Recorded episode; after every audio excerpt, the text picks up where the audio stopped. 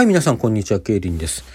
毎週水曜日ですね、お題を決めて何か創作をして朗読するという、お題で創作というのをやらせていただいているんですけれども、今回ですね、ザッキーさんの企画、年忘れ収録ピンク祭り、12月31日の1日を、様々なトーカーさんの収録トークで埋め尽くそうよというような企画でございますけれども、こちらに特別編という形で参加させていただくことになりました。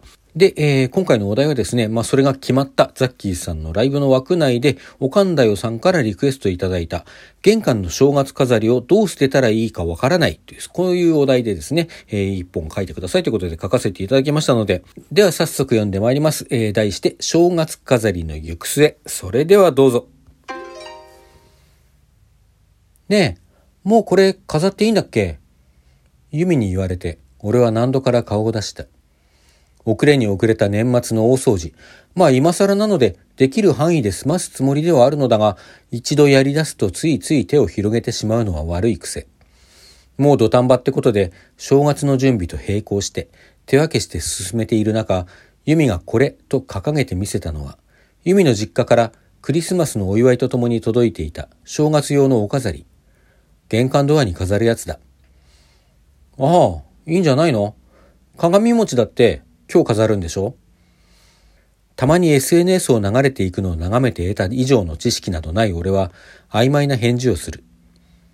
ユミは、そっか、そうだよね。なんて言いながら玄関の向こうに引っ込む。その時ふと妙なことが気になった。なあユミ。え？何？けげんそうに再び顔を出すユミ。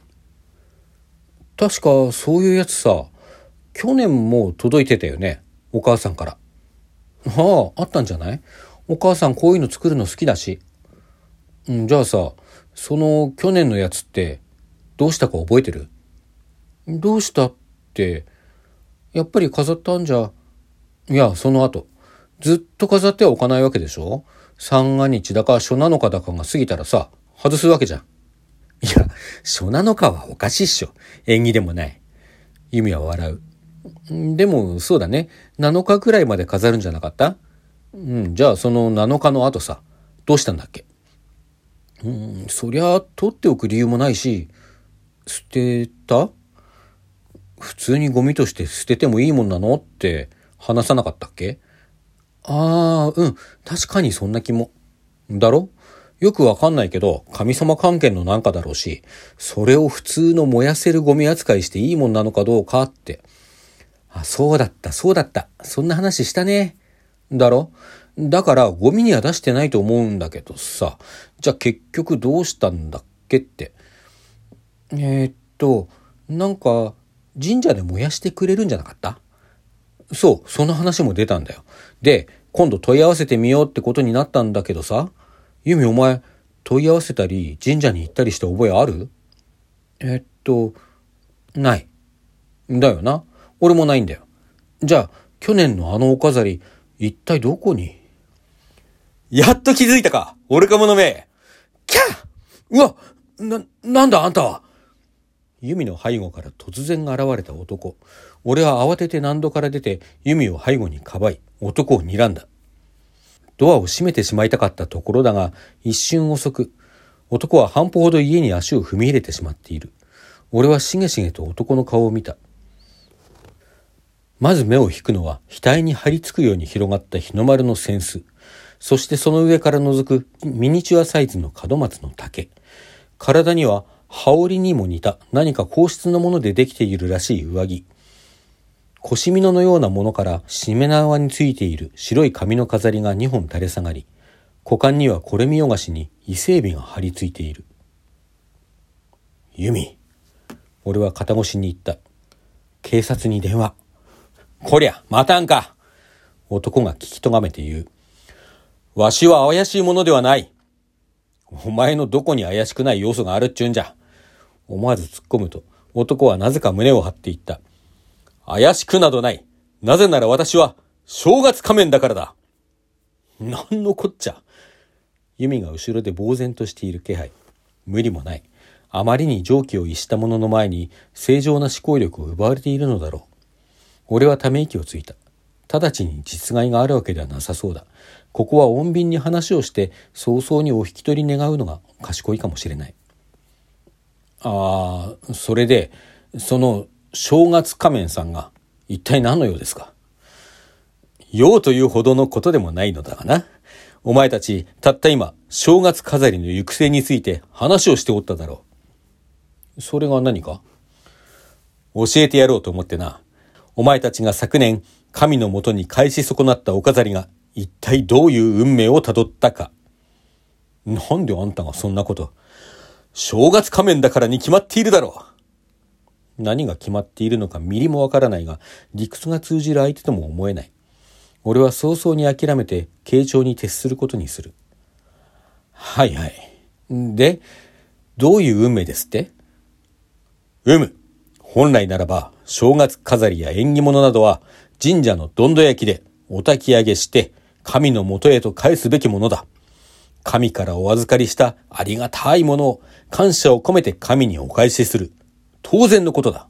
だがなんとまあ嘆かわしいことに昨今ではこの習わしの意義を十分に理解していない者が多い。お前たちのように処分に悩み放置するならまだいい方だ。だらだらといつまでも飾り続けるものや、何も考えずゴミ箱行きにするものも少なくない。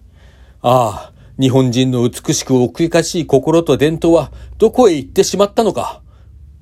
はあ。わからないでもないが、こんな日本文化のパロディのような珍妙な格好をしたおっさんに言われても、説得力に欠けるのは否めず、どんな顔をして聞いたらいいのか判断に迷うところだ。で、結局、うちのお飾りは？お飾りの墓場。は？即答された言葉が飲み込めず聞き返す。正月仮面はどこか面白がるように言った。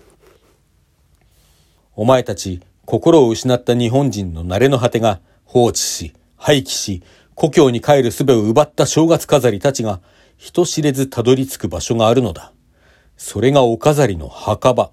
人に知られず、見えず、聞こえず、ただひっそりと自分の運命を嘆き呪うお飾りたちが集う場所。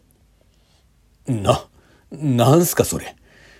突然の怪しく暗いトーンの話に思わず動揺してしまう。語っているのはどこまでも能天気な格好をしておっさんだというのに。正月仮面は続けた。彼らの呪いは、嘆きは、ここ何年も増える一方だ。かつては時間をかけて解除され浄化され昇天していたのだがな。昨今、お焚き上げされないお飾りの数は浄化をはるかに上回るペースで増え続けている。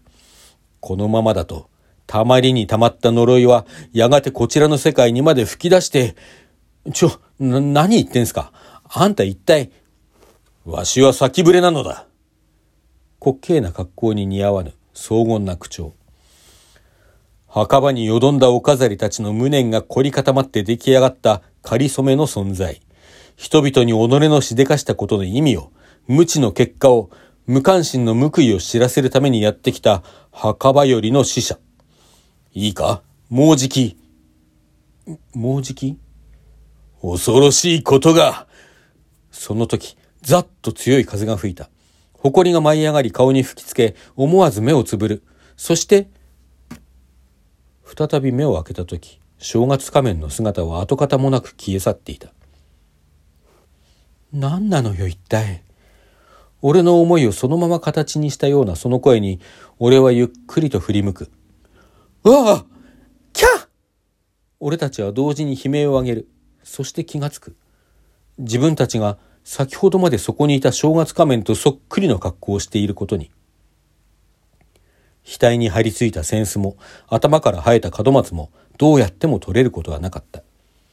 途方に暮れ、まずは落ち着こうとテレビをつけると、そこには俺たちと同じ格好をした人々があふれかえっていた。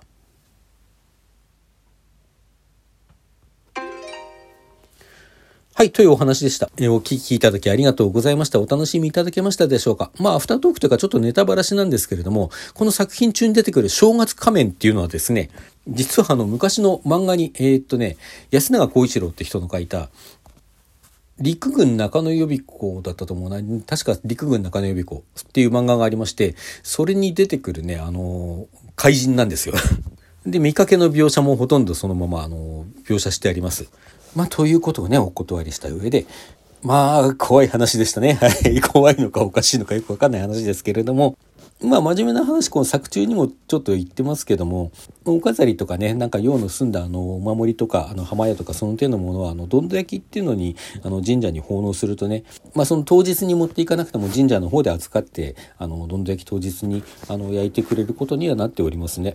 なのでね真剣にそこのところ悩まれているという方は手近な神社に行って多分ね置き場所が用意してあると思います。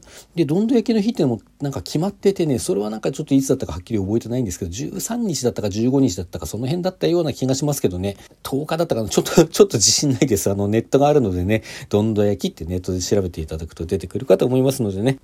そんなことで今回のお題で創作特別編終了させていただきたいと思います。それでは皆さんさようなら。どうぞ良いお年をお迎えください。